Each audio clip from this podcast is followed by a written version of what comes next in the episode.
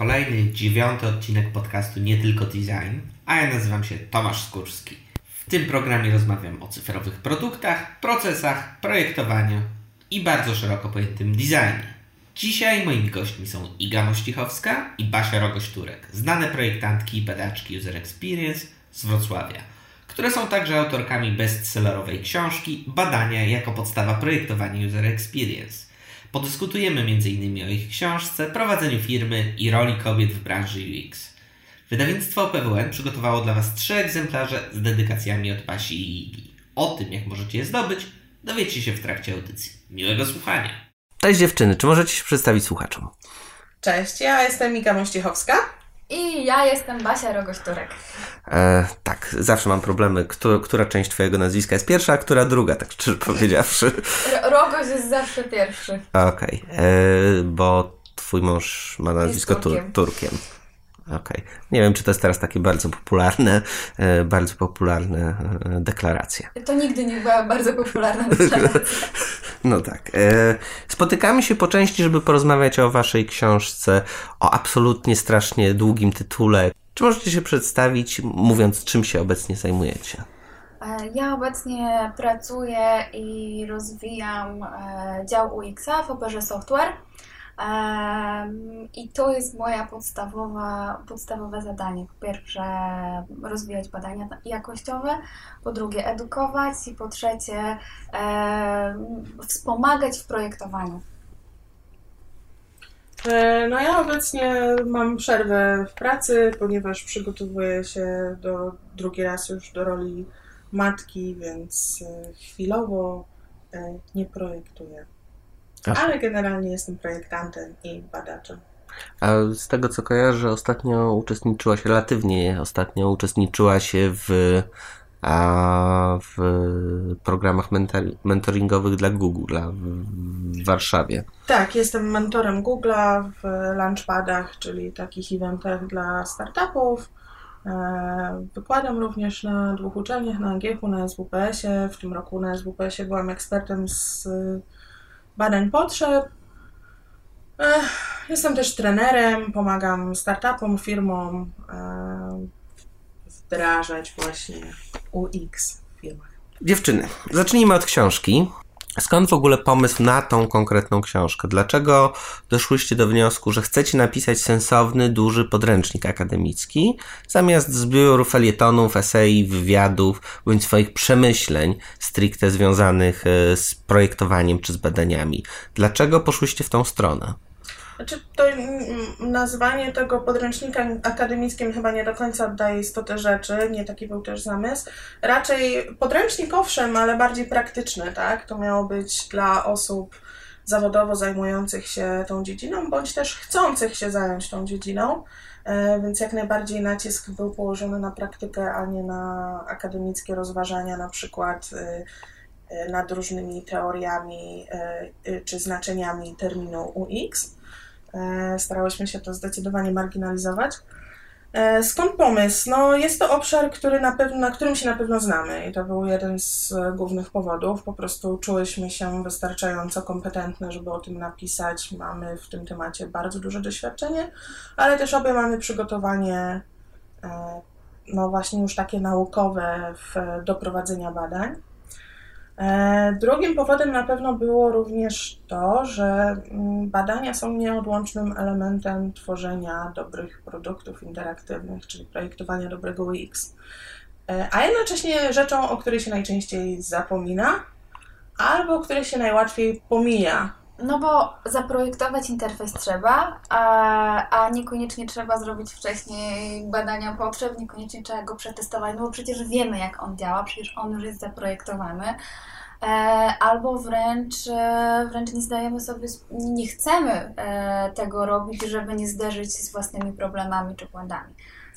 Więc ta książka miała być też takim sposobem na to, żeby pokazać e, decydentom, że to nie tylko warto, ale że wręcz trzeba, bez tego się nie da. Mhm. E, A jednocześnie osobom, które zajmują się tematyką UX-ową, czy to projektanci, czy to badacze, dać po prostu takich zestaw praktycznych porad, wskazówek, e, żeby nie musieli przechodzić tylko kilku lat uczenia się na własnych błędach, które myśmy przeszły. Mhm. To, to jest tak, że jeśli chcesz projektować produkty, usługi e, w oparciu o dane, to sposobem pozyskania tych danych są właśnie badania. E, także wszystkie organi- Wiecie, mi tego nie musicie tłumaczyć, natomiast zastanawiam się, e, bo powiedziałyście, żeby uświadomić decydentom, czy nie obawiacie się, że mm, no, grubość tej książki, czyli prawie 500 stron, o ile dobrze pamiętam, Tak. a to trochę jest zbyt dużo, żeby, żeby, żeby, żeby to była książka, którą decydenci są w stanie przeczytać. I bardziej przyjaznym formatem jest jednak książka Ala Nie każ mi myśleć, czy nawet przetestuj ją sam, e, która ma tam 120-140 stron. e, Zawiera dużo obrazków i e, radosny, kolorowy podział na sekcje. E, I o tyle może być prostsza do wchłonięcia dla tych bardzo zajętych interesariuszy biznesowych. Myślę, że tak, natomiast książka w stylu Nie każ mi myśleć trochę przeczy naszym charakterom, założeniom i podejściu do tego, żeby e, jak już coś robimy, to, to chcemy to robić jak najlepiej e, potrafimy i żeby w takich publikacjach nie było pitu-pitu. No a poza tym, sam jak wspomniałeś, taka książka już jest, więc e, Mhm. trochę nie widzę sensu w tworzenia drugiej takiej publikacji. E, A takiej książki jak nasza na rynku polskim nie było w ogóle, a na rynku zagranicznym jakieś drobne, podobne, ale też nie do końca oddające mm, tą wizję, którą myśmy sobie stworzyły z takim nastawieniem właśnie na wykorzystanie później w praktyce wniosków e, z badań. Przy czym to nie jest książka, którą trzeba i którą ten decydent ma przeczytać od deski do deski. Bo umówmy się, że takiego pro, project managera czy, czy, czy właściciela produktu nie interesuje za dużo to, jak przeprowadzić wywiad, tak? On ma od tego ludzi.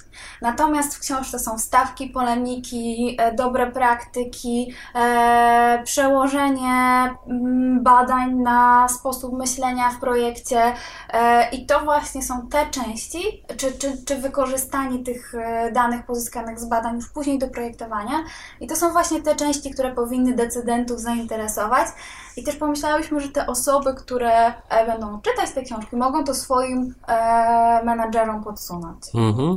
Też idea była taka, że no właśnie, to nie jest książka do czytania od deski do deski, jak mogłoby być w przypadku książki jakiejś bardziej eseistycznej.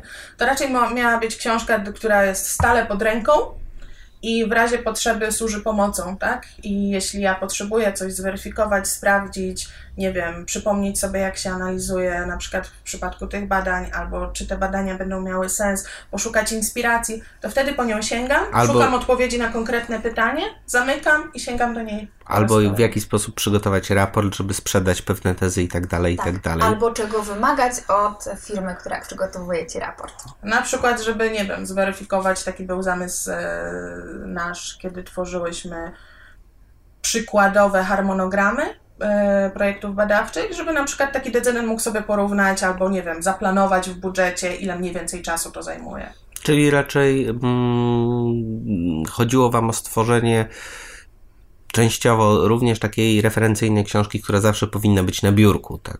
Na ile szacujecie liczbę potencjalnych odbiorców Waszej książki? Y, Jak się zastanawiałem ostatnio, przygotowując raport, y, raport y, tegoroczny, to wyliczyłem, że ta polska branża to jest 2-2,5 tysiąca osób. Ile wobec tego e, według Was może być potencjalnych odbiorców tej książki? Milion, tak? To jest trudne pytanie, bo e, tak jak nasze założenie o tym, że będą si- sięgać po nią również decydenci, będą sięgać również menadżerowie w firmach, sprawia, że ta grupa odbiorców nam się mocno rozszerza. Do tego dodajmy grafików, do tego do, dodajmy tak zwanych UX wannabe, e, więc... Frontendowców, bo wiem, że oni również interesują się książką. Ale ostatnio bardzo również programiści, którzy chcą się bardziej z tych takich twardych, starych języków programowania przenieść w stronę frontendu i ciekawszych albo bardziej efektyw, efektownych rzeczy, e, to myślę, że ta grupa nam się rozszerza. Natomiast bardzo trudno nam jest oszacować tę grupę i również z wydawnictwem się przez długi czas nad tym zastanawialiśmy. E, Mhm. A pierwszy nakład wynosił, jak tak szacuję, 1000, 3000, e, 1000, 3000 e, egzemplarzy. Między tysiącem a dwoma tysiącami. Aha, i z tego co, z tego co widziałem, to się skończył kilka dni temu, więc wynikałoby, że jednak to zapotrzebowanie jest większe niż myślałem, więc gratulacje. No jest dobrze, jest dobrze. Nas też zaskoczyło, że po dwóch miesiącach e, trzeba było robić dodruk. E, oczywiście pozytywnie zaskoczyło, e, ale mamy nadzieję, że to jeszcze nie koniec. I stąd pytanie, na ile szacujecie, że w ciągu pozostałych tych 10 miesięcy uda się tych egzemplarzy książki sprzedać? Znaczy my nie szacujemy z bardzo prozaicznego powodu. Nie traktujemy tego jako inwestycji, nie traktujemy tego jako sposobu na zarobek, w związku z czym nie szacujemy, bo nie mamy takiej potrzeby. E, Cieszy nas nie fakt sprzedania tej książki, e, bo dochód dla nas z tego jest e, tak śmieszny, że nawet na, lod, lód nie star- na loda nie starczy. E, ale cieszy nas fakt, że do jakiejś kolejnej firmy albo do jakiegoś kolejnego specjalisty trafiła ta wiedza, e, czyli ta wartość edukacyjna. Myślę, że to jest coś, co po pierwsze nam daje olbrzymią satysfakcję, e, a po drugie myślę, że będzie z korzyścią dla nas wszystkich zajmujących się UX-em. Jest też tak, że ta książka bardzo mocno odpowiedziała na potrzeby studentów. E, I można to było zauważyć w tym roku, kiedy studenci przychodzili z checklistą wydrukowaną z książki i pytali na przykład na mentoringach na SWPS-ie, a, a co miałyście na myśli pisząc w tym i w tym punkcie? Ja musiałam sobie szybko przypominać, co miałyśmy wtedy na myśli. E, natomiast e, to pokazuje, że dla tych młodych adeptów to jest taka fajna, to jest taka fajna wytyczna do tego, jak się w ogóle do tych badań zabrać. Czyli chciałyście po prostu podnieść po, poziom branży w Polsce i zainteresować więcej ludzi badaniami UX. Zdecydowanie tak. Nudy dziewczyny, nudy po prostu. Takie altruistyczne podejście. No Tutaj po trochę prostu pozytywistyczne. w ogóle masakra, tak? Znaczy, no nie, nie nazwałabym tego altruizmem, bo w momencie, kiedy nam to dostarcza satysfakcji, to niewątpliwie jest to też trochę egoistyczne, tak? No, można też myśleć o jakichś względach wizerunkowych, bo one zawsze są. No nie oszukujmy się, tak, Tak. jest, tak. E, ale uważam, że naprawdę to jest e, świetne, to świetnie, że ta książka, e, ta książka się pojawiła, bo jest w stanie zrobić dużo dobrego. I mówię to jako, wiecie, zawodowy cynik, o czym miałyście się wielokrotnie okazję przekonać. Ile poświęciłyście na to czasu? Ile, czy próbowałyście też liczyć, ile, ile poświęciłyście na to oso, oso, osobo godzinodni, bo no właśnie. Ile, E, ile tego było? Zabierając się za to przedsięwzięcie, wiedziałyśmy, że będzie ciężko. Mówiłyśmy sobie cały czas, że na pewno będzie ciężko, że to będzie wymagało dużo czasu. Że e, musimy się zorganizować, miałyśmy harmonogram. że musimy zacząć wcześniej, bo ten czas będzie nam uciekał.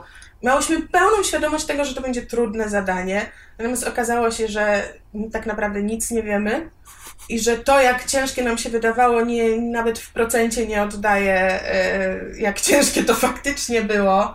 Zajęło nam to znacznie więcej czasu niż kiedykolwiek podejrzewałyśmy. E, No i koniec końców, żeby zrealizować w ogóle, zmieścić się w terminie, oddać, właściwie nie, zmieni- nie zmieściłyśmy się w pierwszym terminie, w drugim też tak nie do końca, Ale w trzecim. ale, ale, ale zmieściłyśmy się powiedzmy, jakby wydawnictwo założyło, że się nie zmieścimy w terminie, więc zmieściłyśmy się w tym faktycznym, e, które oni założyli. Ale żeby to zrobić, Czyli no to... wrzesień 2015? Nie, nie, książkę oddałyśmy w kwietniu 2015 roku. Aha. Pod koniec kwietnia.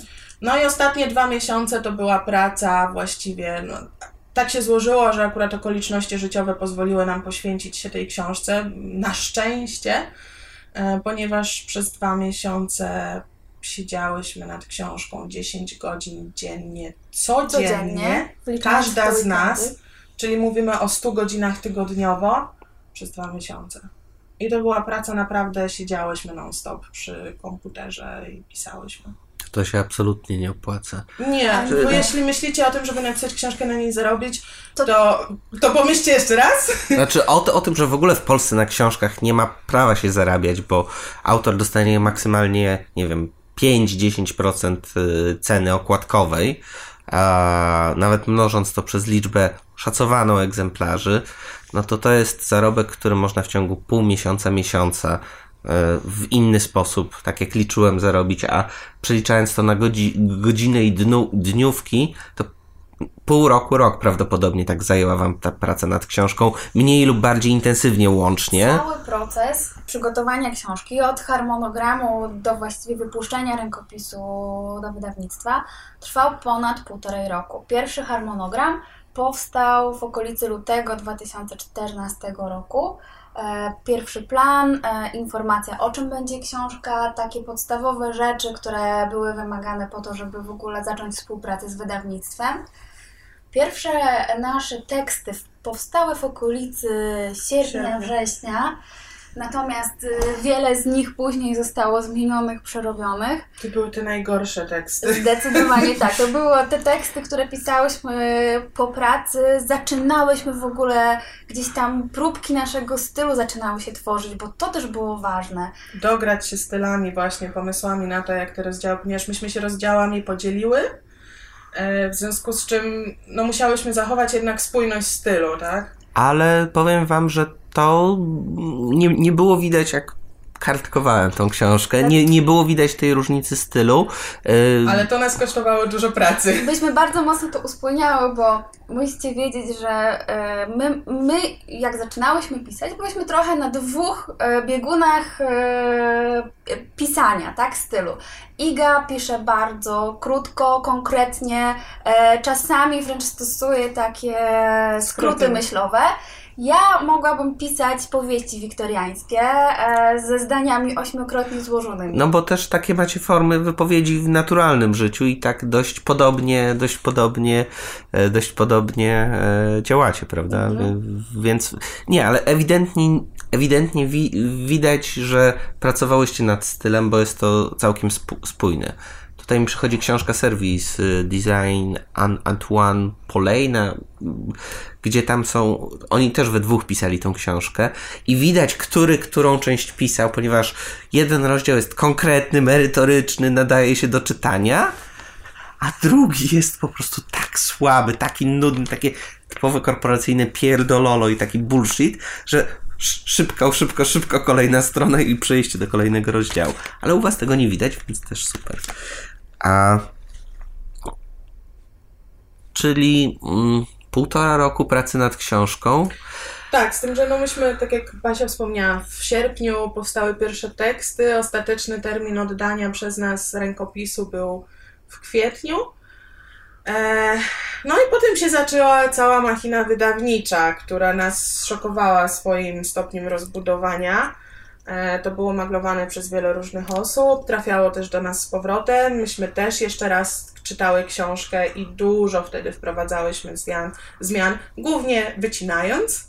Także ta wersja, którą macie, to już jest wersja skrócona przez nas. Te, te 500 stron to jest wersja skrócona. Tak, tak. wersja mhm. skrócona i to jest też wersja, e, w której pewne rzeczy są doprecyzowane, a mm, takie sformułowania, że coś jest najważniejsze, kluczowe, szczególnie istotne, e, zostały zminimalizowane, żeby nie zasypywać czytelników e, stopniem podniosłości tej publikacji. Czy gdybyście jeszcze raz miały napisać tą książkę, czy zrobiłybyście to?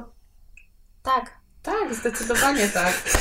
Chociaż. A, y, Basiu, tak patrząc na ciebie, y, mówi, mówisz tak. Nie, to było, to było takie... Kręcąc głową, że nie. To było takie tak z bagażem doświadczenia.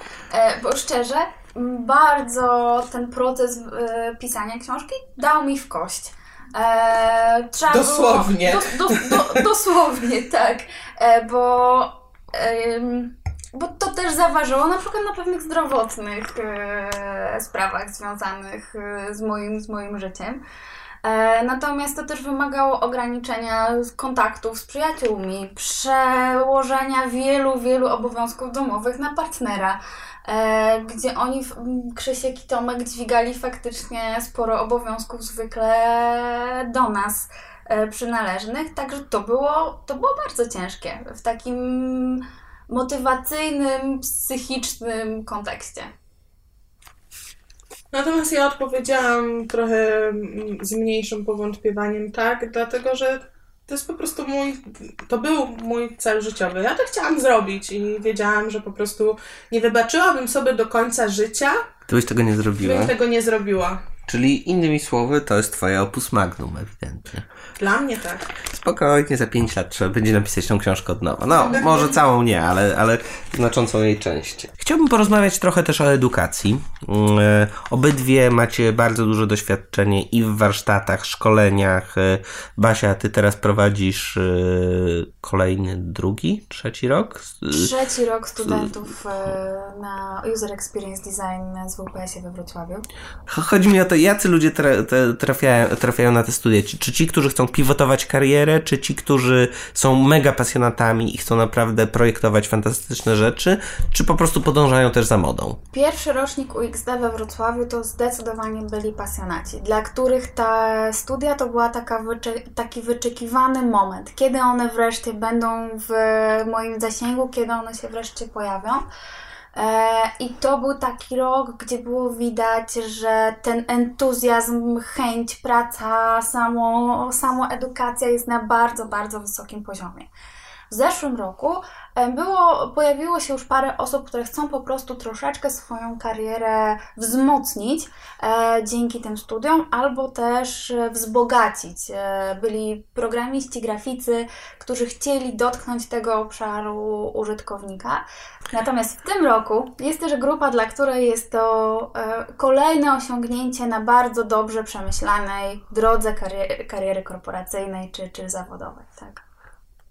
A rzeczą, która bardzo mi się podoba w ogóle w tych y, w tych wrocławskich studentach jest ewidentnie ta pasja i, i to bardzo mocne zaangażowanie y, w uczestnictwo w zajęciach. To nie oznacza, że w Warszawie czy w Katowicach tak nie jest, natomiast faktycznie zawsze jak przyjeżdżam tutaj na zajęcia, to jestem taki mocno naładowany, bo wiem, że będzie po prostu dobrze na tych zajęciach. Czego jak czego, ale zaangażowania studentom wrocławskim nie można, nie można odmówić. Aczkolwiek ja mam też porównanie z studentami na przykład studiów dziennych e, albo studiów innych kierunkowo, gdzie te Mhm. zajęcia z UX są dodatkiem i tu też widać kolosalną różnicę. Szczególnie te studia dzienne, pamiętam, kiedy pierwszy raz e, wykładałam, to mnie tak zaskoczyło, że mimo, że była to ścieżka, którą sami sobie wybrali, czyli kierunek, który sami wygrali, to widać było, że motywacja nie jest, że wybrali to dlatego, że ich to interesuje i chcą się w tym rozwijać, tylko nie wiem, żeby zdobyć punkty, żeby po prostu może termin im pasował. Widać było, że, że niespecjalnie ich to interesuje. Do takich kuriozalnych sytuacji nawet e, dochodziło, że e, mimo iż studenci mieli zajęcia z obsługi Akshura, z UX-Spina, co było fantastycznym posunięciem ze strony uczelni, e, to projektowali w Wordzie. To Jeszcze rozumiem. PowerPointa, bo to się zdarzyło nam, ale Excel i Word to już jest Mi masochizm. się zdarzyło w Excelu jeszcze w, w pierwszej mojej pracy u Tomka Karwatki. E, zdarzyło mi się prototypować y, stronę, y, kolorując y, komórki w Excelowe. A y, wiesz, jeśli ludzie używają tych narzędzi, które najlepiej znają, więc y, dlaczego nie mieliby użyć, bo y, PowerPoint czy Keynote też są całkiem wdzięcznymi, e, zwłaszcza dopóki, te, wiesz, teraz, zobacz, mamy rok 2015, teraz korzystanie z Keynote'a czy PowerPointa, zwłaszcza z Keynote'a, żeby pokazać to jako PDF z jakimiś prostymi przy, przy, przy, przejściami, to już nie jest żadne rocket science, bo mamy mnóstwo innych narzędzi, które pozwalają nam zaprojektować, mamy też dość dobrze robione RWD i tak dalej, i tak dalej. Jest mnóstwo narzędzi, którymi można to zrobić, ale 3-4 lata temu no, nie, nie było tak kolorowo, więc ten PowerPoint e, jest chyba coś takiego, co się nazywa Kinotopia, czy PowerPointopia i, i tam są jakieś wręcz gotowe frameworki i elementy interfejsów, żeby takie rzeczy porobić. Dobra, moje ulubione pytanie, które zawsze zadaję off topic albo nie. Czy według Was powinniśmy raczej kształcić e, UX unicornów, a, czy e, wąsko wyspecjalizowanych projektantów, badaczy, którzy na przykład specjalizują się na przykład tylko i wyłącznie w projektowaniu na e, urządzenia mobilne?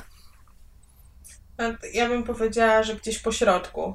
E, to znaczy. Dobra, dobra agencyjna odpowiedź, to zależy. Zawsze się sprawdza. E, nie, nawet nie, niekoniecznie to zależy. To po środku, dlatego że moim zdaniem projektant, który się specjalizuje na przykład tylko w mobilnych, albo tylko, albo tematycznie, tylko w transakcyjnych serwisach, ma bardzo mocno ukierunkowaną wiedzę, co sprawia, że jest w tym ograniczony. E, dobry projektant powinien mieć szeroką wiedzę o wszystkim, troszeczkę o wszystkim. E, bo to jest mocno inspirujące, bo to pozwala mu się otworzyć. Inspiracji tak naprawdę szukamy wszędzie, a to nie jest tak, że żeby zaprojektować, nie wiem, dobry koszyk, to trzeba, to wystarczy przejrzeć 10 koszyków. E, czasami pomysły na ciekawą funkcjonalność do koszyka znajdziemy w zupełnie innym miejscu, który nie ma nic wspólnego z e-commerce'em. Więc zdecydowanie możliwość robienia różnych projektów sprawia, że jesteś bardziej kreatywny, pomysłowy i innowacyjny. Ja tak uważam. E, więc na pewno nie poszłabym aż w tak wąską specjalizację ale nie przesadziłabym też w drugą stronę. Ja osobiście nie jestem zwolennikiem tego, że projektant powinien się znać i na badaniach, i na kodowaniu, i na tworzeniu grafiki, ponieważ moim zdaniem każda z tych rzeczy wymaga nieco innych predyspozycji, choćby nawet osobowościowych, tak? I po prostu nie ma ludzi, którzy mieliby wszystkie te predyspozycje e, w równym stopniu. To jest naturalne, że każdy ma je trochę inaczej ukierunkowane, dlatego moim zdaniem powinien zajmować się tym, w czym się realizuje najlepiej, tak? E, dajmy na to, projektant jest osobą, która musi umieć myśleć w sposób analityczny, um, umieć analizować fakty, tak? E, nie każdy grafik, który jest e, artystą, który jest owszem kreatywny, ale niekoniecznie ma ten zmysł analityczny i nie potrafi na przykład przeanalizować 100 stron wypisanych wymagań przez analityka biznesowego i też nie każdy z nich będzie chciał, tak? Z kolei badacz jest osobą, która musi być bardzo empatyczna, tak? I, I, niekoniecznie musi w ogóle się znać na projektowaniu. Częściowo musi ją rozumieć, mieć wyczucie, ale nie musi znać obsługi Akshura, więc specjalizacja tak, ale bardziej w rodzaju wykonywanych zadań niż tematyczna. Pełna zgoda? Wydaje mi się, że każdy z tych specjalistów, łącznie nazywanych UX-ami, po prostu muszą mieć pewien poziom wiedzy ogólnej, tak, e, który pozwala ci na porównanie czy zrozumienie tego interfejsu, nawet jeśli jesteś badaczem, bo musisz dać rekomendacje kierunkowe e, swojemu klientowi. E, projektant powinien potrafić przy obserwacji wyciągnąć podstawowe e, wnioski z tego, co obserwuje. E, grafik powinien wiedzieć mniej więcej, jaki ma zasób e, kontrolek do dyspozycji, czy, czy, czy potrafić zinterpretować to, czy jego grafika nie wpływa negatywnie na użyteczność. Natomiast mówimy tu o takim typowym tak, takiej typowej bazie, ale przede wszystkim powinni też wiedzieć, kiedy potrzebują innej osoby, bardziej wyspecjalizowanej po to, e, żeby z nimi razem współpracować. To jest kluczowe. Ta interdyscyplinarność i, e, i nie myślenie o tym, że UX może zrobić wszystko. Ja jestem bardzo przeciwna temu, e, żeby propagować e, taki, Uj, taką taki... wizję UX-a, który jest e, sam, e, który jest e, rycerzem na straży wszystkiego, który może samodzielnie przeprojektować wszystkie procesy biznesowe e, w korporacji, który może powiedzieć, to, to powinno być tak, a nie tak, i który nie potrzebuje nikogo innego po to, żeby przewrócić Twoją organizację do góry nogami, tak? Najgorsi UX-i to chyba są tacy, którzy uważają, że mają monopol na rację. Ale to chyba każdy przechodzi ten etap e, w swoim życiu na ścieżce zawodowej, dopóki nie dostanie kilka razy w tyłek, aby, aby trochę spokornieć i zobaczyć, że e, często. Myślę, że to dobrze, że często nie ma racji. E, to dobrze widać, e, wydaje mi się, po redesignach, e, redesignach dużych serwisów internetowych. Nie wiem, czy pamiętacie, jeszcze kilka lat temu bardzo popularne było wydawanie opinii, wydawanie opinii o tym, jak wygląda nowy site O2, jak wygląda nowy site tam Onetu, jak wygląda nowy site y, y, gazety. Kiedyś projektanci wypowiadali się na ten temat od dłuższego, projektanci i badacze, od dłuższego czasu nie, zdaj, nie znajdziecie tam pod nazwiskiem nikogo, kto by się w naszej branży liczył y, i chciał oceniać bez znajomości bardzo głębokiego kontekstu, y, co się dokładnie dzieje.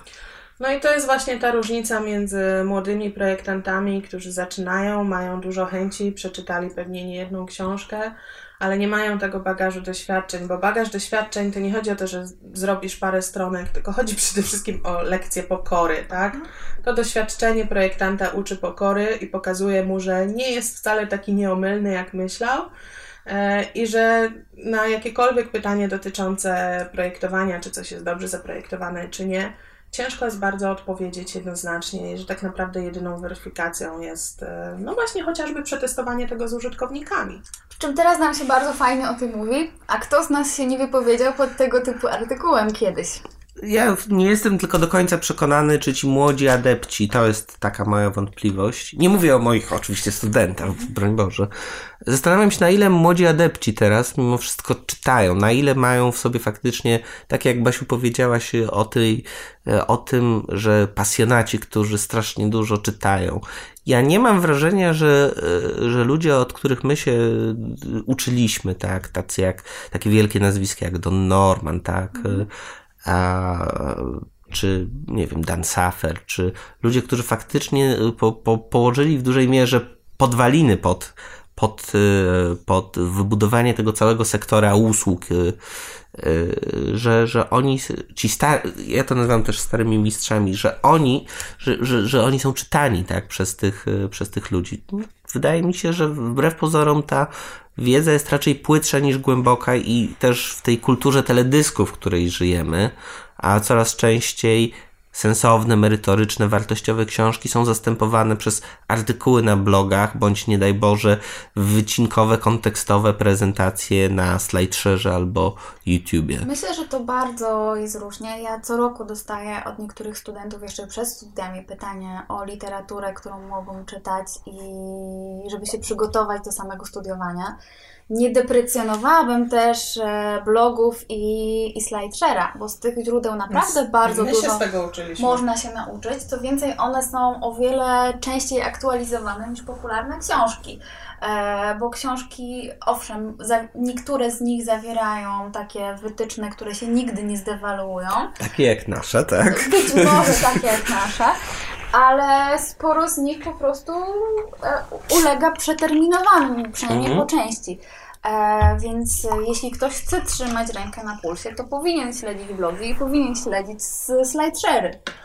No ale mnie, mnie ostatnio na przykład bardzo zaskoczyła rozmowa na forum dyskusyjnym osób zainteresowanych naszą UX-em, e, gdzie ktoś wrzucił wypowiedź Marka Kasperskiego i pojawiła się po tym wielka dyskusja na temat tego, co to za śmieszny pan, pseudo-ekspert, który w ogóle y, pitu pitu gada i tylko próbuje się promować. I jakby skala nieznajomości tego, kim jest Marek Kasperski, mnie osobiście bardzo zaskoczyła, bo nie tylko ci ludzie nie wiedzieli, kim on jest, ale jeszcze uważali, że jest pseudoekspertem. Jest to jedna z pierwszych osób, która w ogóle w Polsce cokolwiek na ten temat mówiła, robiła i jest pierwszą osobą, która napisała o, O tym książce. sensowną książkę, więc y, Żółtą z zielonymi plamami. Dokładnie. Tak, A, a no właśnie, a ta nowa fala UX-ów y, nie tylko nie wie, kim on jest, ale jeszcze go obraża.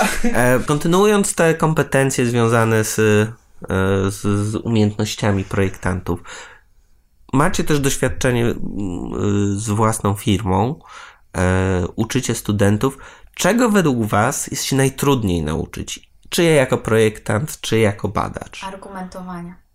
Naprawdę? Tak. Najtrudniej jest nauczyć się opartego na wiedzy, e, spokojnego argumentowania swoich pomysłów, swoich rozwiązań, mówienia o tym, dlaczego tak, a nie inaczej, wyciągania wniosków e, i formowania ich e, odpowiednio, ubierania ich w słowa e, oraz przyjmowania konstruktywnej krytyki i dawania tej konstruktywnej krytyki. Także te umiejętności komunikacyjne są o wiele trudniejsze do nabycia niż wiedza. Aczkolwiek właśnie kluczowe jest, że nie tylko chodzi o przyjmowanie krytyki, bo projektant jest y, osobą w dość trudnej sytuacji czy też roli, bo z jednej strony musi doradzać, musi doradzać, bo to jest jego rolą, tak? Nie może po prostu biernie wykonywać y, poleceń i przesuwać, nie jest pixel moverem tak zwanym, mhm. tak? Jest projektantem, jest osobą, która ma wymyślać ale z drugiej strony jest osobą, która robi to dla kogoś, która zna prawdopodobnie biznes gorzej od jego klienta, czy to klienta wewnętrznego, czy zewnętrznego, nie ma znaczenia, a więc powinna słuchać i analizować i umieć ten feedback przyjąć i przekuć go na lepszy projekt. Więc y, postawa całkowicie bierna nie jest dobra, tak samo jak właśnie postawa taka egoistyczna, że ja wiem lepiej, oczywiście też nie jest dobra. Mhm. Natomiast y, całe szczęście klienci potrafią już, y, ci świadomi klienci potrafią już wychwycić. Widzę, że się poprawiłaś tak specjalnie. E, tak, tak, bo e, tak się akurat zdarzyło, że w naszej pracy agencyjnej z racji tego, jak, jak, jaki profil miała firma, trafiali do nas najczęściej już świadomi klienci, którzy wiedzieli, czym ten UX jest i z czym go się je. Wiedzieli, że go potrzebują. I właśnie jeden z takich klientów na etapie przetargu, na etapie już takiego de decyzji między jedną a drugą firmą, poprosił nas o przeprowadzenie, obie firmy poprosił o przeprowadzenie warsztatu. E, my prowadziliśmy ten warsztat koncepcyjny jako, jako drudzy. E, I feedback, e, który dostaliśmy po nim, był mniej więcej taki, że tamta firma przyszła już z gotowymi odpowiedziami. Na samym początku już miała milion gotowych wskazówek i, i, i wiedziała, jak to powinno być. A my przyszliśmy z zestawem pytań, które sprawiły, że udało nam się wyciągnąć od tego klienta to, co on wie na temat swojego biznesu, ale też umówmy się trochę go skorygować. Eee, przy czym to nie było korygowanie, ty robisz to źle w tym punkcie, tylko dojście do tego wspólnie. Czy raczej spotkanie uświadomiło, ta ilość pytań uświadomiło im, jak wiele rzeczy jeszcze nie wiedzą i jak wiele rzeczy muszą się jeszcze dowiedzieć. Kusi mnie, żeby zapytać, co to za firma? Warszawska czy krakowska? Warszawska. Ale też na przykład bardzo często nam się zdarzało w współpracy z klientami. cisza. Nie. Bardzo często nam się mhm. zdarzało w, w, pracy z klientami, że gdzieś tam przy którejś rozmowie o makietach e, czy o rozwiązaniach klient mówił taki zaskoczony. Wy to naprawdę macie przemyślane. Zawsze mnie to bardzo śmieszy, bo w moich oczach na tym polega moja praca, na myśleniu. Właśnie za to mi klient płaci. I każda, absolutnie każdy element, który się znajduje na makiecie, ma swoje uzasadnienie, tak? On oczywiście nie zawsze będzie y, słuszny, czasem się okaże błędny, natomiast zawsze jest przemyślane i z czegoś wynika.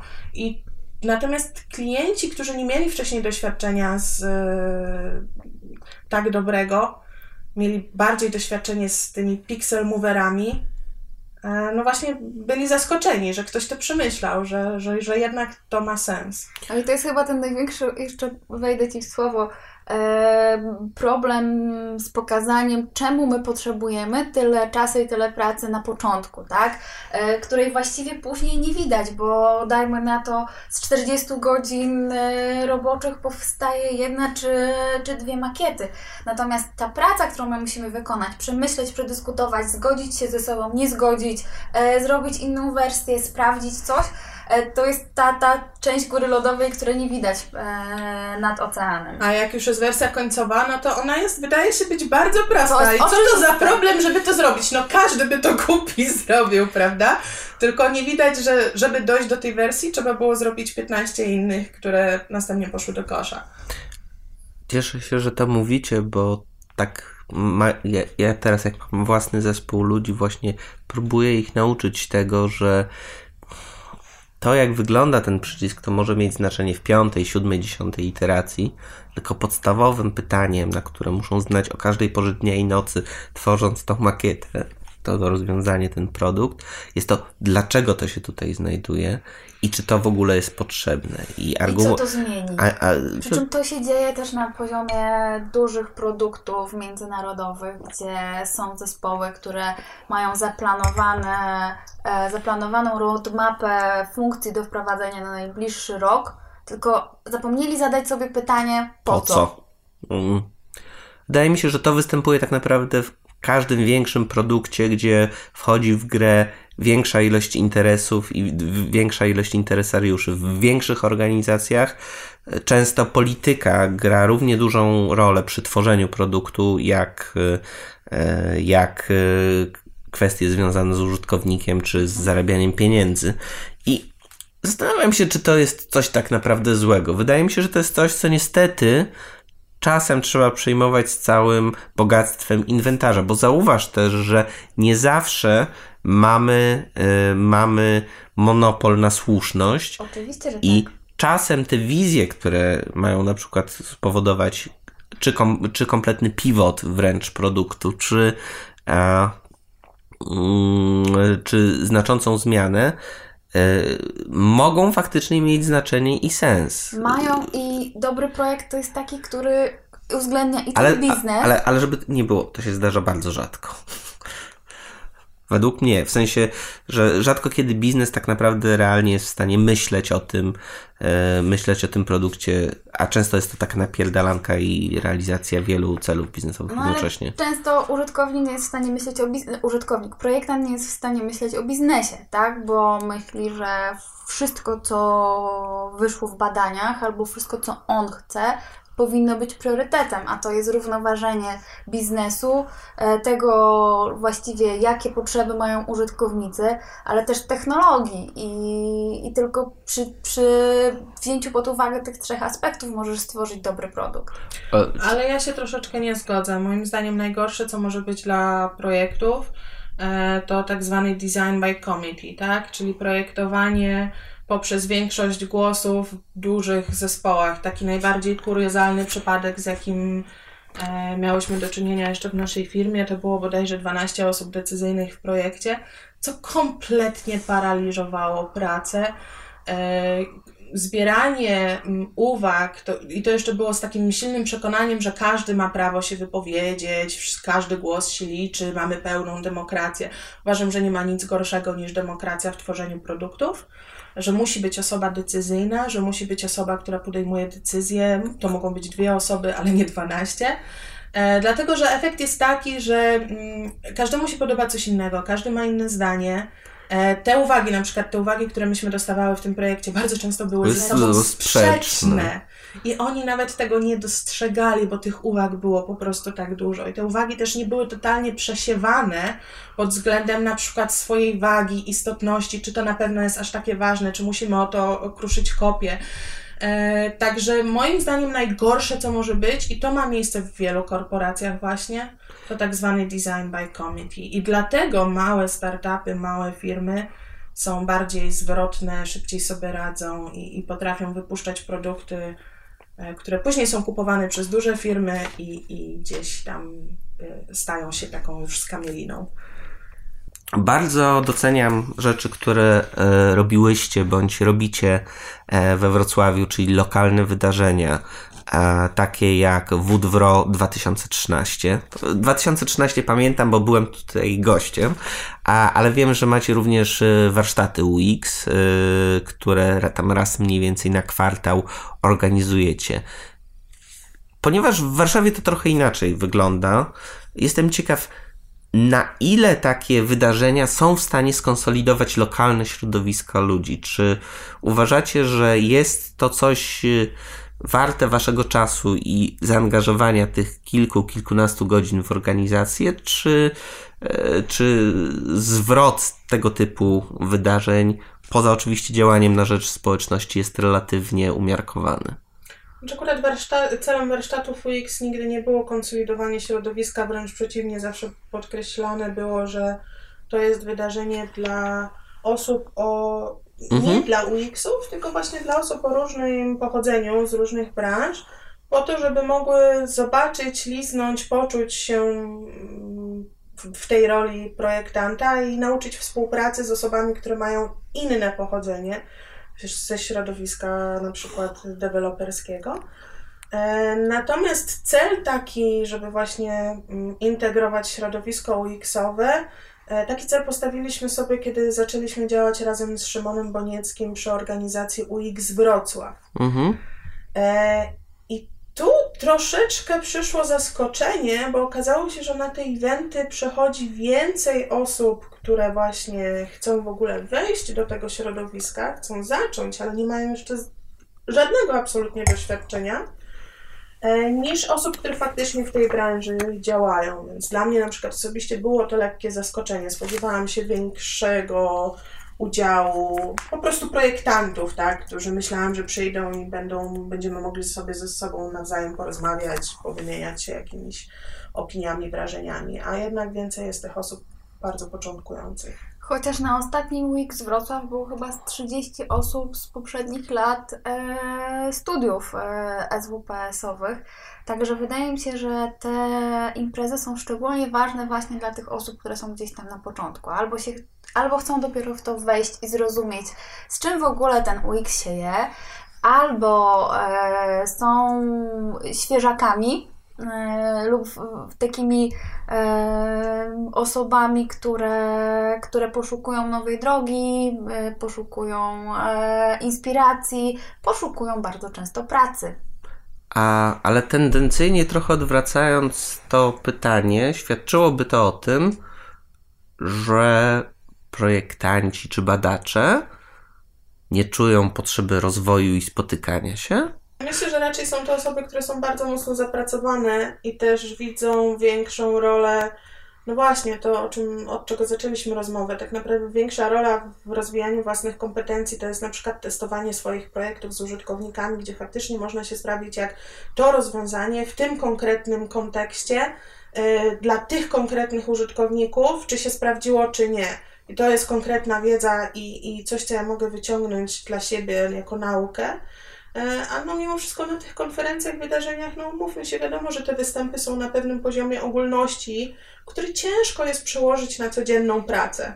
Tak, ale z drugiej strony kuluary, które tam się zdarzają i możliwość przedyskutowania, e, przedyskutowania pewnych problemów albo wątpliwości też jest bardzo, bardzo istotna. Wydaje mi się, że kuluary są bardziej istotne dla osób, które Taki, szukają te, te, nowej pracy. Albo takich jak gdzieś... my, tak? Mhm.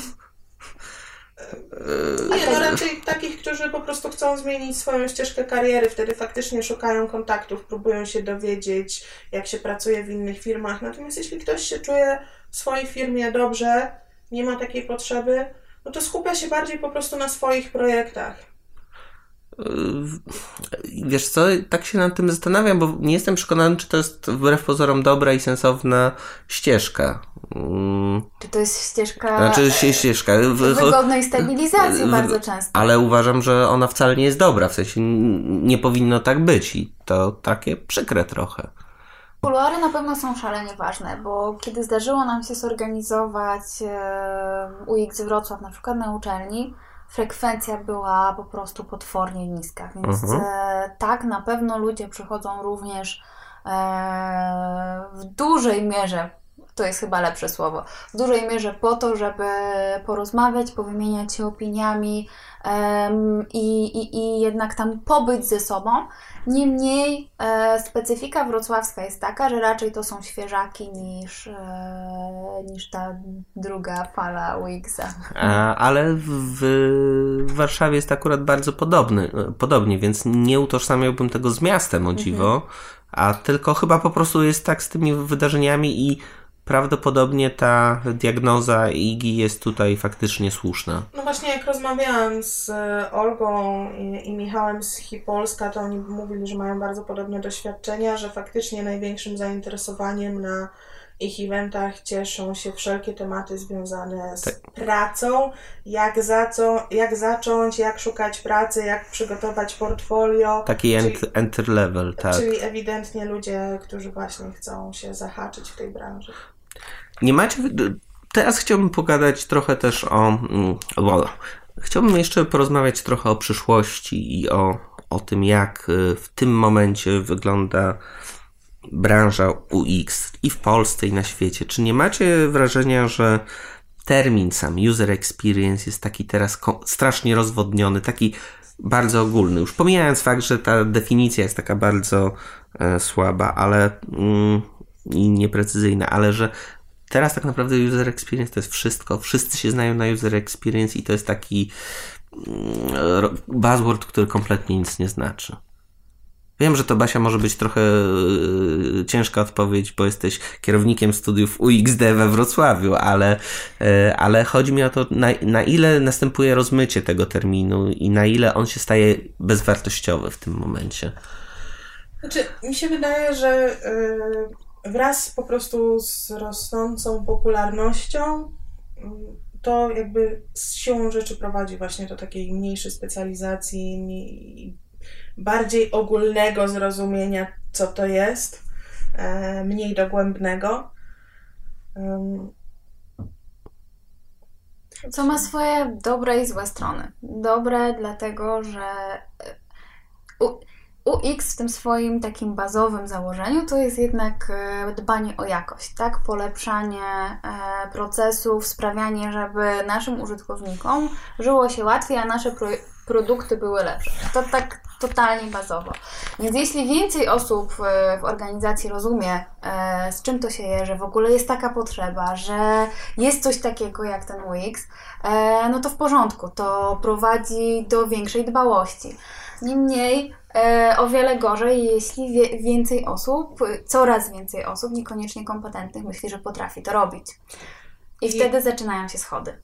Ja dość często ostatnimi czasy spotykałam się z takim problemem mm, trochę paradoksalnym, e, bo wydawałoby się, że skoro mówi się więcej o Wixie, to jest to równoznaczne z lepszym zrozumieniem, że nie chodzi tylko o grafikę, a właśnie tu widzę najczęstszy problem, że mówi się Wix, ale tak naprawdę nadal myśli się o grafice po prostu i że to jest taka lepsza grafika.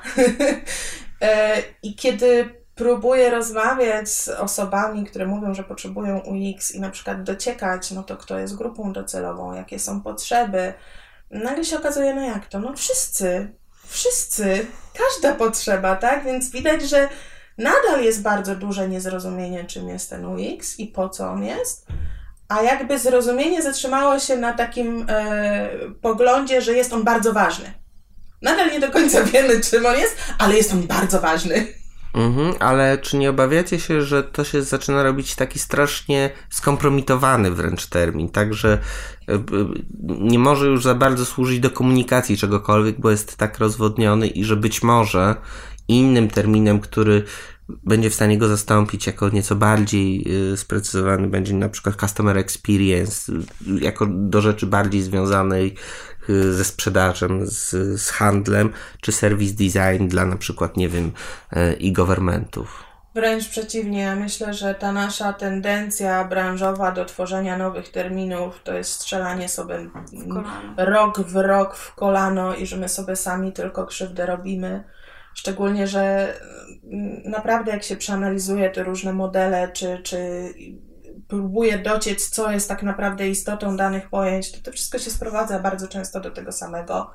E, I myślę, że my sami sobie krzywdę robimy, wymyślając te kolejne pojęcia. Akurat jeśli chodzi o Customer Experience, to z tego co widzę, jest on bardzo chętnie wykorzystywany przez marketing i w nieco innym znaczeniu niż my byśmy sobie tego życzyli, więc myślę, że tym bardziej e, używanie tych pojęć jeszcze e, dodatkowo rozmywa, czym właściwie ten UX mhm. jest. Dodatkowo to słowo customer czas, czasami jest bardzo negatywnie rozumiane, tak? Na zasadzie wymiany dóbr i usług, a nie, nie doświadczeń. A nie doświadczeń, nie tworzenia trochę lepszego ekosystemu.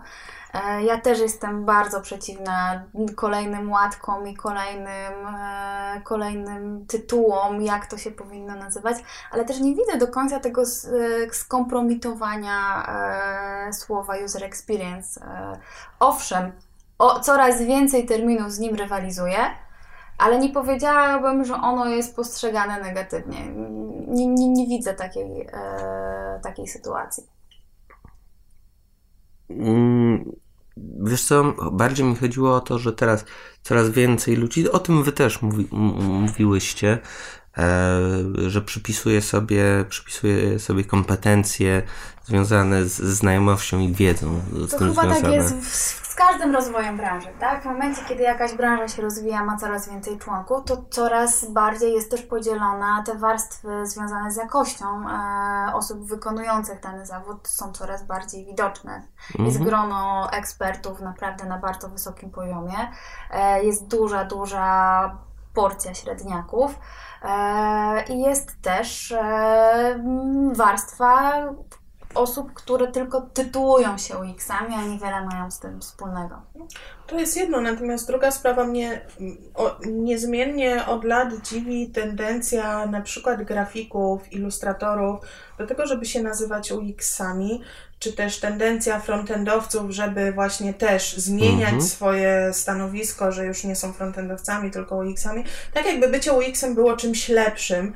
Co moim zdaniem wcale nie jest prawdą, wręcz przeciwnie, żeby być świetnym ilustratorem, trzeba mieć e, naprawdę porządne kompetencje, umiejętności, talent, Kreatywność. kreatywności i, i wcale nie trzeba być do tego UX-em. Mm, Można współpracować z UX-em i to wcale nie umniejsza roli e, ilustratora. Ale to chyba chodzi, wiesz co, o najprostszy i najbardziej oczywisty argument związany akurat w przypadku grafików, ilustratorów, visual designerów, czy jakkolwiek teraz te stanowiska e, nazwiemy, że ludzie, którzy są szeregowani jako graficy, są w stanie zarobić mniej niż ludzie pra- pracujący jako projektanci user experience. No ten argument miałby dla mnie sens, gdyby nie frontendowcy, którzy także na potęgę e, próbują się zmieniać, iść w kierunku UX-a, a jako frontendowiec są w stanie zarobić więcej. A czy to nie jest po prostu kolejne jakby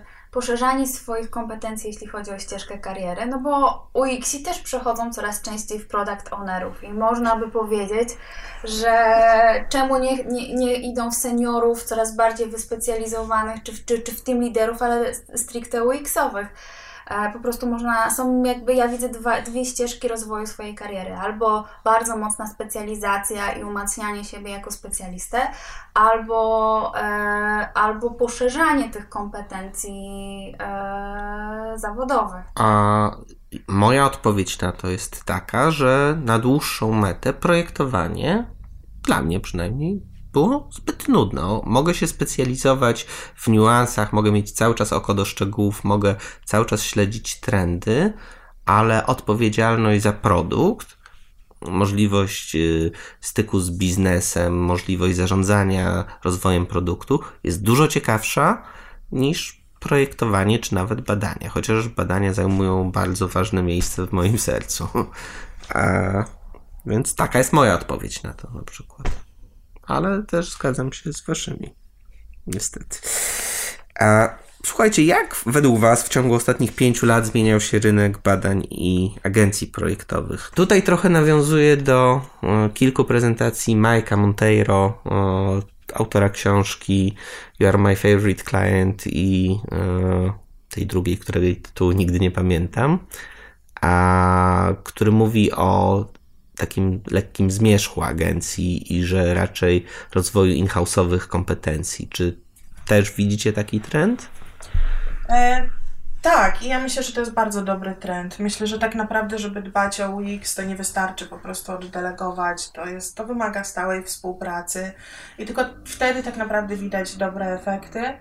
E, Też jak jest ktoś w środku organizacji, e, kto, kto o to dba, kto, kto tego pilnuje, łatwiej jest przyjąć pewne argumenty, łatwiej jest e, rozmawiać ze sobą. Agencja zewnętrzna często bywa traktowana jako ktoś właśnie z zewnątrz. kto- Zewnętrzny podmiot. Mhm. tak, kto wcale nie zna naszej branży, więc łatwiej wtedy zbagatelizować pewien feedback. Natomiast agencje zewnętrzne też się przydają. Ja z kolei ostatnio czytałam właśnie mm, fajny artykuł, z którym osobiście się zgadzam, że to nie jest tak, że agencje przestają być potrzebne, tylko ich rola staje się troszkę inna. Oni są takimi właśnie dysraptorami, tak? Są takimi osobami, które przychodzą i mają zburzyć ten e, porządek, który my wewnętrznie sobie wypracowaliśmy, bo siłą rzeczy, jak się pracuje wewnętrznie nad jakimś produktem, no to już te wszystkie argumenty się tyle razy słyszało, że już się traktuje jako konieczne, absolutne i nie do zmiany. W momencie, kiedy przychodzi ktoś z zewnątrz, to może, może się stać taką osobą, która mówi, o, a może jednak nie macie racji, a może jednak coś można zrobić inaczej zaburza e, ten porządek i wtedy może stać się coś fajnego, kiedy z taką agencją będzie się współpracować. Natomiast, żeby to się mogło stać, o czym Ty, Iga, mówisz, to po drugiej stronie, czyli po stronie klienta musi być ktoś, kto jest w stanie po prostu po pierwsze zainicjować spotkanie z tą agencją, po drugie przyjąć ten feedback, współpracować z nią, co oznacza, że wewnętrzni, wewnętrzne działy sobie są bardzo, bardzo potrzebne e, po to, żeby wewnątrz organizacji ta świadomość po prostu była na tyle duża, żeby ten proces mógł wystąpić. Moi studenci i ludzie na konferencjach bez przerwy zadają mi pytania, czy, uwa czy uważacie, że jest sens i że powinniśmy zakładać, y, czy naszym teraz modelem biznesowym powinno być założenie agencji, tak, y, uksowej i projektowanie i badania dla klientów. Ja, ja, ja bym zdecydowanie odradziła, natomiast nie z powodu tego, jak się rozwija branża, tylko z powodu zupełnie innych powodów. Mhm. Bycie projektantem nie ma nic wspólnego z byciem szefem firmy czy biznesmenem. To są naprawdę dwie różne rzeczy. Wiem to na bazie własnego doświadczenia. Nie no, dziewczyny, akurat was, y, wy jesteście jak najbardziej uprawnione do odpowiedzi na, na to pytanie. Jak Aha. mi ktoś zadaje takie pytanie, to zawsze pytam, czy chcesz być e, szefem biznesmenem? Czy chcesz być projektantem? Bo jeśli chcesz być projektantem, nie zakładaj własnej firmy. I, ale ja mam też wrażenie, że o wiele, mm, widzę o wiele większą przyszłość przed agencjami, które się mocniej zajmują badaniami badawczymi, ale UX-owo badawczymi, niż projektowymi. Wydaje mi się, że w tym e, w projektowaniu trzeba być bardzo, bardzo blisko procesu, produktu, wewnątrz zespołu, co kiedy się pro, projektuje w, w, agencji, owszem jest możliwe, ale nie w takim stopniu e, jak wewnętrznie w, w danej firmie po stronie klienta. Natomiast badania, wręcz przeciwnie, warto wziąć kogoś, e, kto stoi trochę z boku, kto nie jest e, tak bardzo mocno związany z tym projektem, kto nie jest trochę spaczony samą organizacją, kto będzie miał odwagę, żeby pewne rzeczy powiedzieć przed klientem, a nie przed swoim własnym zespołem. Tu jest, e, tu jest dużo takich czynników psychologiczno-społecznych, które sprawiają, że wręcz odświeżające jest, żeby od czasu do czasu przeprowadzić badania z zewnętrzną firmą. Co nie znaczy, że nie powinno się ich robić wewnętrznie. Natomiast od czasu do czasu powinno się wpuszczać. E, świeżą krew. Tak, świeżą krew do projektu. To jest też rzecz, którą łatwiej oddelegować po prostu, tak? I wyoutsourcować kompletnie na zewnątrz. Bez, bez y, straty na jakości. Przy czym, e, przy czym można to wydelegować na zewnątrz, natomiast ja wcale nie jestem przekonany, że e, jeśli chce się dostać dobry produkt, e, ilość czasu, którą się na to poświęci, będzie dużo mniejsza niż przeprowadzanie takich badań wewnętrznie. To, to, to jest moja obserwacja, jeśli chodzi już o bardzo specyficzne produkty, które, e, które tworzymy, jak jakieś aplikacje, aplikacje dla właścicieli warsztatów, czy jakieś systemy zakupowe, które, e, które są bardzo niszowym produktem, które przez jakichś księgowych czy dziwnych, e, dziwne działy zamówień są, są, są tworzone, które są kompletnym kosmosem.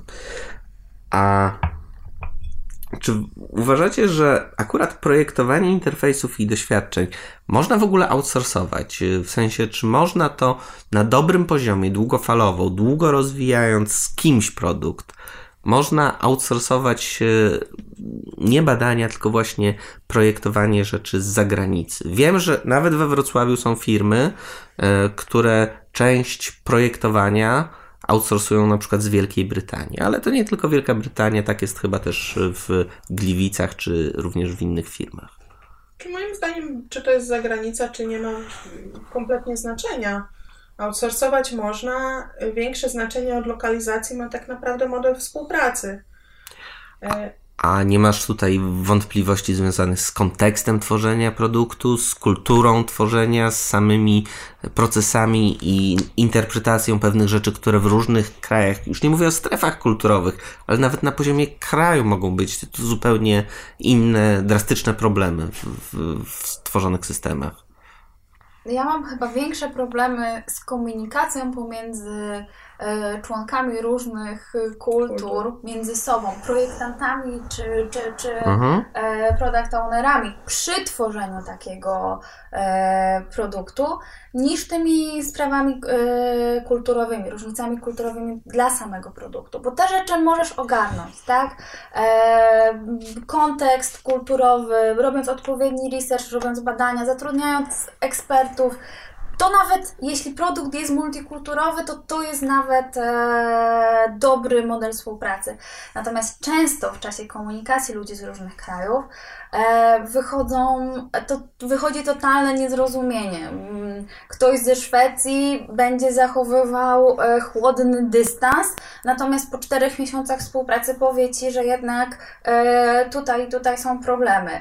E, Rosjanin od razu powie, nie, nie róbmy tego tak, bo nie. E, Polacy między sobą będą e, jeszcze, jeszcze inaczej się komunikować. By, by, Amerykanie będą wszystko chwalić, chwalić, wszystko jest wspaniale, po czym zerwą nagle współpracę. E, Brytyjczycy z kolei trzeba mieć do nich osobny słownik, żeby tak naprawdę zrozumieć, Dokładnie co tak. mają na myśli. Będą mówić, że wszystko jest excellent, po dwóch tygodniach przyślą Ci tylko taką malutką propozycję swojego własnego projektu, do którego zaangażowali inną osobę e, zewnętrzną. Także to jest, e, mi się wydaje, bardzo duży problem przy w ogóle outsourcowaniu i współpracy takiej osób z różnych krajów. I dlatego właśnie się zastanawiam, na ile outsourcowanie projektowania, no bo badanie wiadomo, czasem trzeba przeprowadzić badanie w lokalnym kontekście i dla, lokalnego, dla lokalnej grupy odbiorców, na ile to po prostu ma sens. Czy no moim zdaniem to się mimo wszystko da zrobić, to jest trudniejsze wymaga trochę więcej pracy takiej interpersonalnej, komunikacyjnej, ale moim zdaniem to się da zrobić i, i mogą powstać naprawdę fajne projekty i myślę, że to jest też szansa dla polskiego rynku, e, co widać po prostu po różnych firmach IT. E, we Wrocławiu mamy ich bardzo dużo i zdecydowana większość firm robi na zachód, bo po prostu to jest ekonomicznie bardziej korzystne. Słuchajcie, mam do Was pytanie odnośnie roli, roli kobiet w ogóle w, w obszarze projektowania i w obszarze e, badań.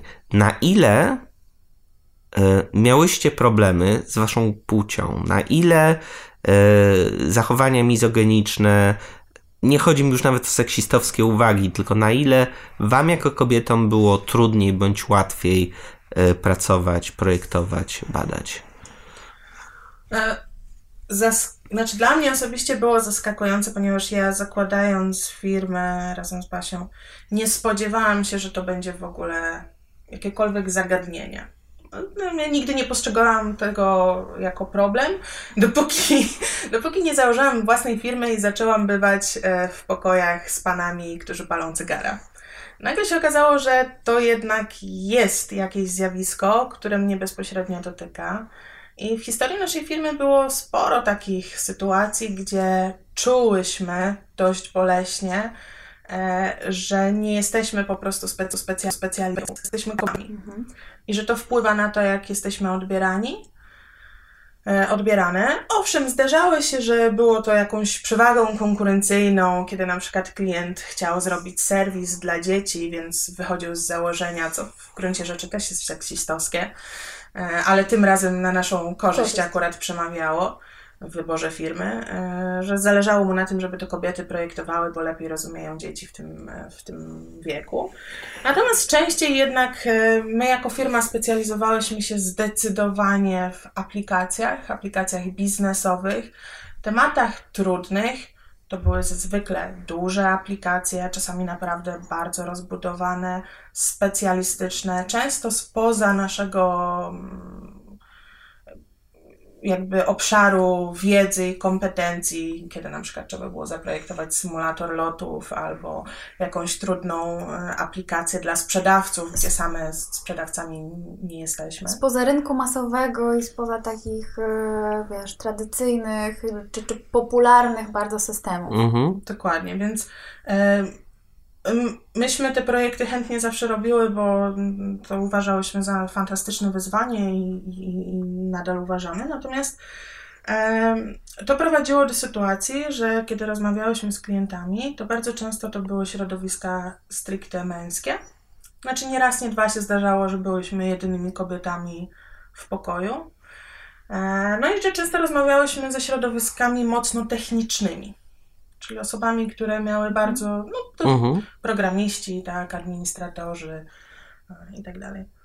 E, No i ja może tak dla najlepszej ilustracji opowiem małą anegdotkę, jak to właśnie na jednym ze spotkań z klientów, to już był wtedy klient, czyli to nie, nie, nie była jakaś oferta przetargowa, to był warsztat sprowadzony z klientem na temat projektu, który już dla nich realizowaliśmy. Klient nam zresztą znany, nie pierwszy projekt dla nich robiliśmy, więc tym bardziej było to dość zaskakujące.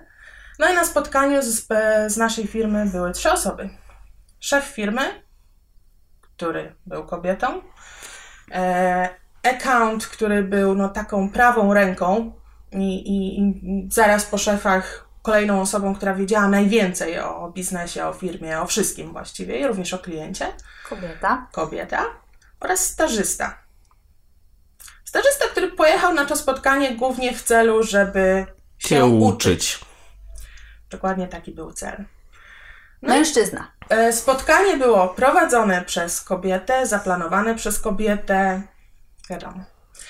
E, Kiedy padały pytania ze strony klienta, mm, padania, y, pytania dotyczące procesu, pytania dotyczące projektu, jakiekolwiek merytoryczne pytania, do kogo padały te pytania? Do mężczyzny. Oczywiście do mężczyzny, prawda? E, więc jest jakieś takie założenie, przypuszczenie, że to mężczyzna na sali jest tą osobą najważniejszą. Doświadczenie pokazuje, że kobieta w tym biznesie przy tych samych, z tymi samymi kompetencjami co mężczyzna musi się dwa razy bardziej starać, żeby e, zdobyć zaufanie e, klienta, żeby zdobyć zaufanie drugiej strony, która jest bardzo mocno zmaskulinizowana.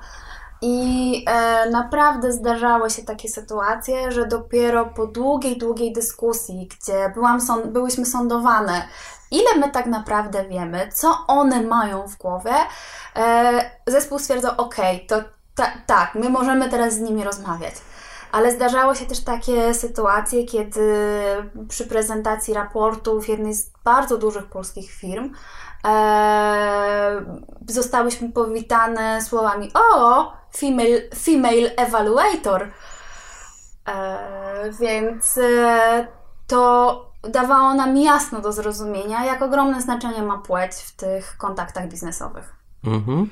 Z, w kontaktach z kolei z zespołami technicznymi często się zdarzało, że jakby z, di, mm, od razu zakładano, że my się nie, nie znamy na sprawach technicznych, gdzie tak naprawdę w drodze rozmowy często okazywało się, że mamy na przykład lepsze obycie w tematach frontendowych. Oczywiście napisać frontendu byśmy nie napisały, bo się tym nie zajmujemy, ale znamy się trochę na tym, wiemy e, co się da, czego się nie da, znamy frameworki, bo z niejednym frameworkiem pracowałyśmy, e, a ludzie po stronie klienta, którzy, no wiadomo, są lepsi od nas i się lepiej znają na, e, na programowaniu, nie wiedzą na przykład, co to jest e, responsive web design, albo nie znają jakiegoś bardzo typowego frameworka typu Bootstrap.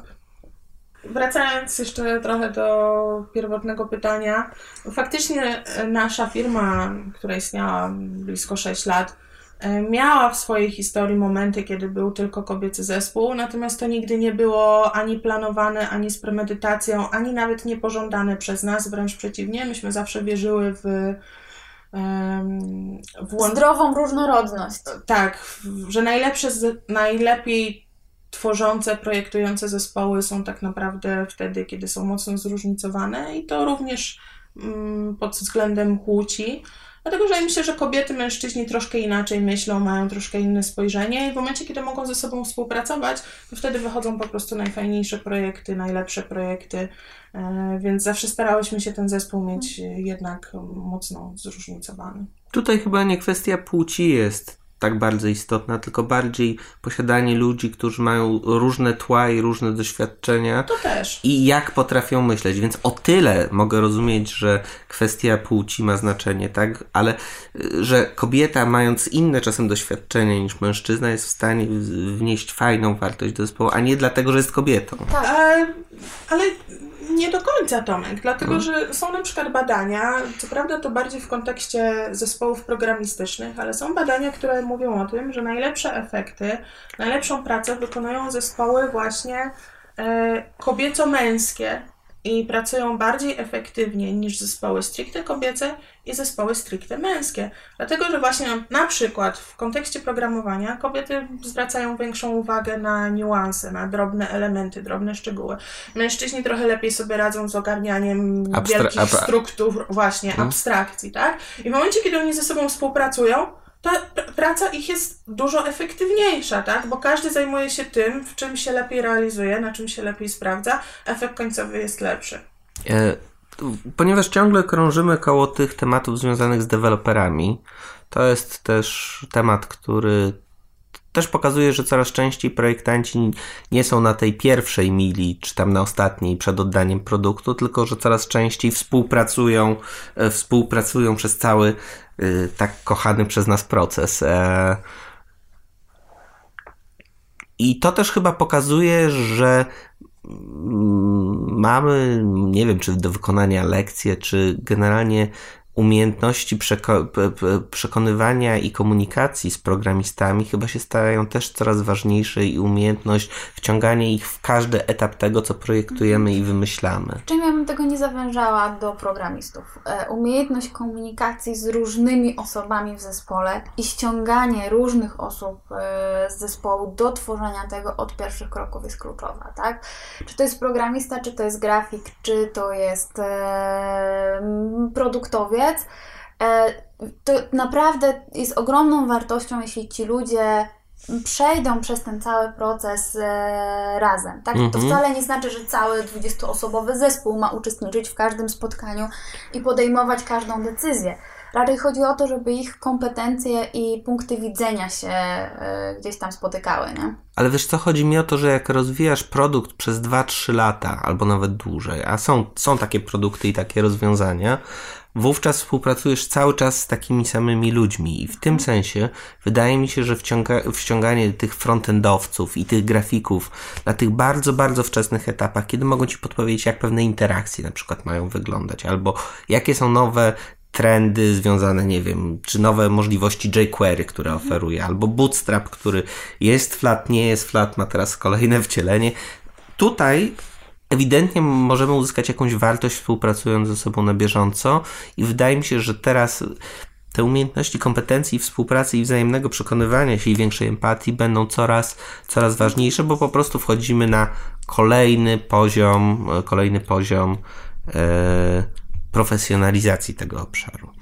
Jakie teraz widzicie trendy, jeśli chodzi o projektowanie doświadczeń? Czy to bardziej doświadczenia zakupowe przy użyciu, nie wiem, beaconów, czy bardziej interfe interfejsy no GUI, yy, które nie zawierają żadnych elementów graficznych, czyli tak jak Amazonowe Echo, wearable devices, service design, pokój na świecie?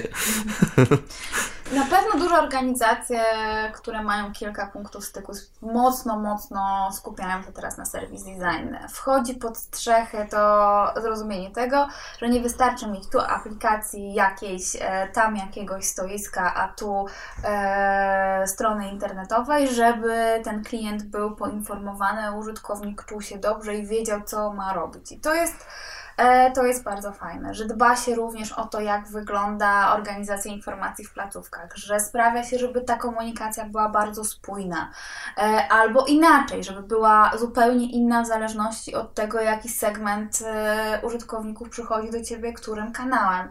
Także taka mocna personalizacja tego, w jaki sposób się z, e, z klientem komunikujemy, to raz.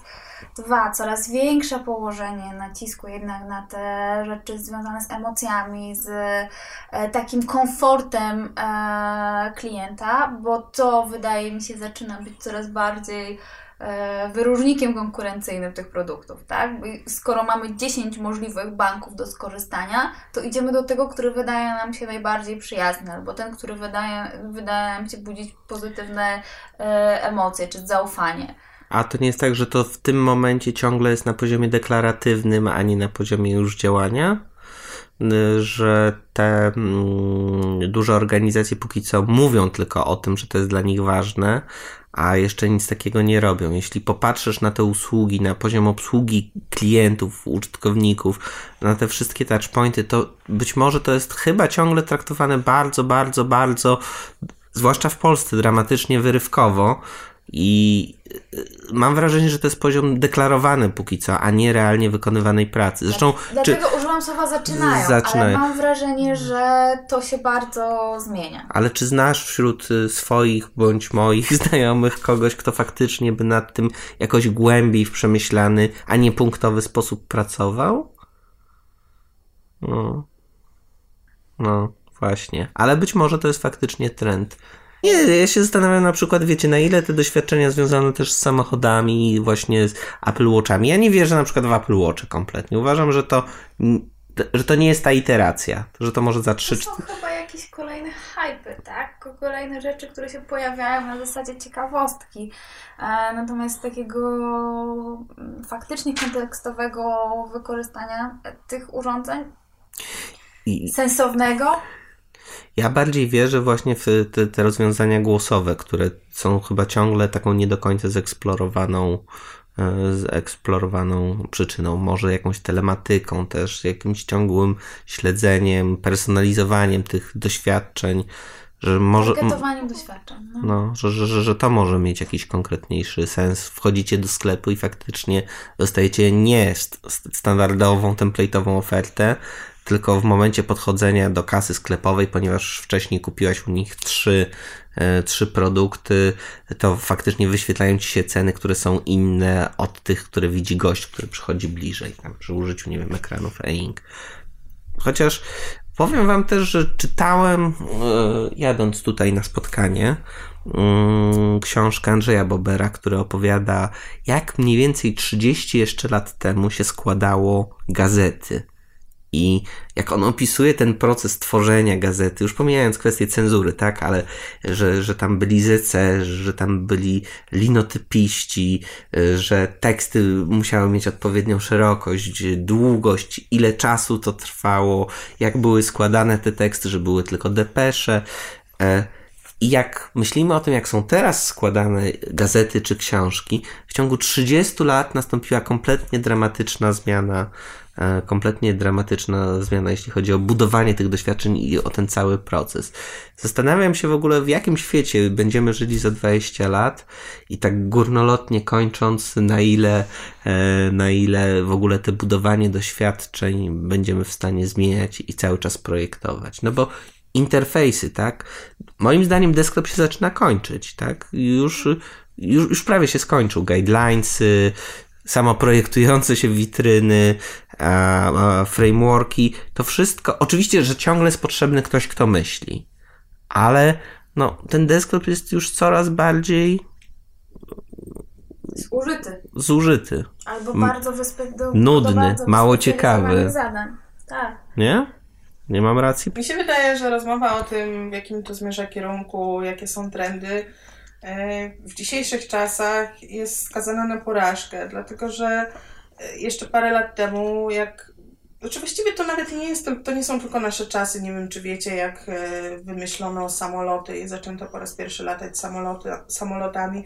To bardzo głośny pogląd był taki, że to jest tylko ciekawostka na dwa sezony i ona minie, tak? E, co jak wiemy nie miało miejsca. A jak wchodził iPhone, no to też się wydawało, co to jakiś duży, nowy, wielki telefon, co on tam zrewolucjonizuje. Ale jednak zmienił nasz sposób korzystania w ogóle z, z komórek. I tak naprawdę każda z tych rzeczy, która się pojawia, tak, wearables, czyli e, różne przedmioty materialne, czy Internet of Things, tak? To wszystko, co się pojawia. Na razie, myślę, wielu z nas, większość z nas, a może wszyscy, nie jesteśmy w stanie sobie do końca wyobrazić, do jakiego celu tego użyć. Mamy technologię, która wyprzedziła potrzebę. E, jest technologia, która coś potrafi, ale sami jeszcze nie bardzo mamy pomysłu, do czego jej użyć. Natomiast y, ktoś kiedyś zacznie jej używać i się okaże, że nie wyobrażamy sobie bez tego życia. Tylko szukamy potrzeb, pod które można by podpiąć technologię. W tej chwili tak. To sądzę, że to jest piękna klamra e, zamykająca. A dziewczyny, dziękuję Wam bardzo za wywiad. To była świetna rozmowa. Naprawdę wyszło super. Dzięki. Dziękujemy bardzo za zaproszenie. Dziękujemy. Wydawnictwo PWN, które jest wydawcą Waszej książki, przygotowało dla słuchaczy naszego podcastu mm, e, kilka egzemplarzy książki. Czy możecie powiedzieć, e, jak nasi e, słuchacze mogą tą książkę otrzymać? Dużo mówiliśmy o potrzebie edukacji, uczenia się od innych, więc może pójdźmy w tą stronę. Mamy taką propozycję, żeby ci z Was, którzy chcieliby czy to samodzielnie dostać tą książkę, czy to na przykład jako egzemplarz do swojej firmy albo e, pewna incepcja dla swojego szefa, e, napisali do Tomka, tak? Do ciebie, Tomku? Na adres konkurs małpanitylko.design. Mhm. Kto jest dla nich pewnym autorytetem albo inspiracją w świecie UX, od kogo starają się czerpać wiedzę i kogo śledzą? To mogą być osoby z Polski, z zagranicy. E, to, co liczy się bardzo mocno, to Wasze uzasadnienie, czemu właśnie ta osoba jest dla Was inspiracją. Książki są z autografami i osobistymi identyfikacjami od dziewczyn, więc będzie to rodzaj Białego Kruka. Zachęcamy serdecznie do udziału w konkursie. I to już wszystko na dzisiaj. Do usłyszenia.